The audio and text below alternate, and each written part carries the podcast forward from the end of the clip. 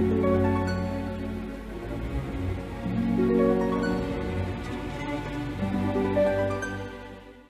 Leo, saya dengan Madam Aza. Kita bacakan sekarang yang pertama adalah karirnya Leo. Kartu yang keluar adalah Temperance.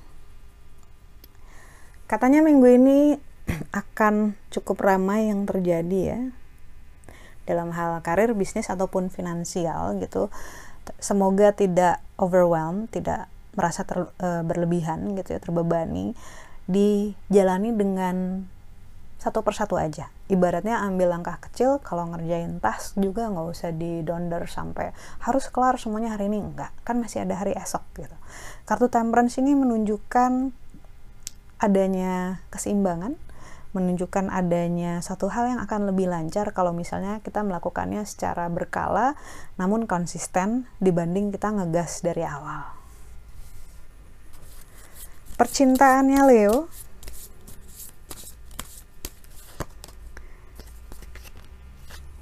Kartu chariot.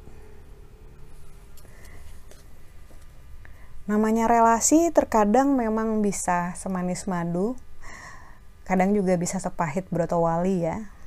Jadi karenanya ya kalau misalnya lagi ada masalah ataupun lagi ngerasa kesel sama pasangan ataupun calon pasangan ya diingetin aja kalau hidup itu kan ibaratnya kayak roda naik turun itu pasti. Kayak papan jungkat jungkit deh.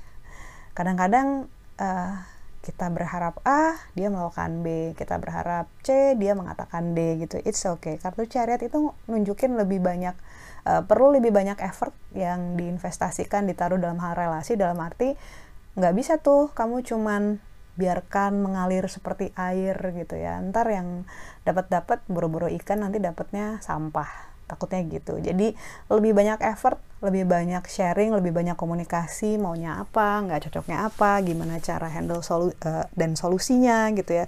Jangan menyerahkan begitu saja masalah terhadap waktu. Kali ini bisa jadi ya akan dapat yang kamu inginkan. Kalau dibegitukan kartu nasihat untuk Leo kartu yang keluar adalah Emperor. Ini kartu yang Leo banget Emperor. Ini di sini sebenarnya nasihat yang diberikan untukmu adalah bahwa iya kamu kuat iya kamu sanggup iya kamu bisa dapetin hal-hal yang kamu inginkan kamu berpotensial dan iya kamu layak kamu layak banget untuk mendapatkan hal itu. Hanya diingatkan bahwa energi kita itu bersentuhan dengan energi orang lain saling beresonansi saling uh, saling mempengaruhi saling mewarnai gitu karena itu tidak semua yang kita ingin lakukan ataupun dapatkan sekarang bisa segera kita dapat karena harus bekerja sama dengan energi-energi sekitar. So, nasihat yang diberikan untuk kamu sebagai kartu The Emperor atau kartu raja adalah raja juga harus bisa mengatur rakyatnya dengan baik, harus bisa membuat strategi dan gak, gak selalu terus-terusan pakai pedangnya kan. Justru raja yang selalu menggunakan powernya secara berlebihan adalah raja yang lalim, raja yang gak bagus nah nasihat yang diberikan untuk kamu adalah ya itu gunakan energi kamu gunakan strategi strategi kamu kemampuan politik kamu untuk mendapatkan hal-hal yang kamu inginkan tapi jangan memaksakan karena begitu energi Leo memaksa wah itu yang di samping-sampingnya langsung uh, sakit kuping mendengar auman si Leo. So lebih berhati-hati lagi dengan energimu. Sekian bacaannya semoga bermanfaat. Terima kasih bantu saya dengan cara like, subscribe, share, dan juga komen.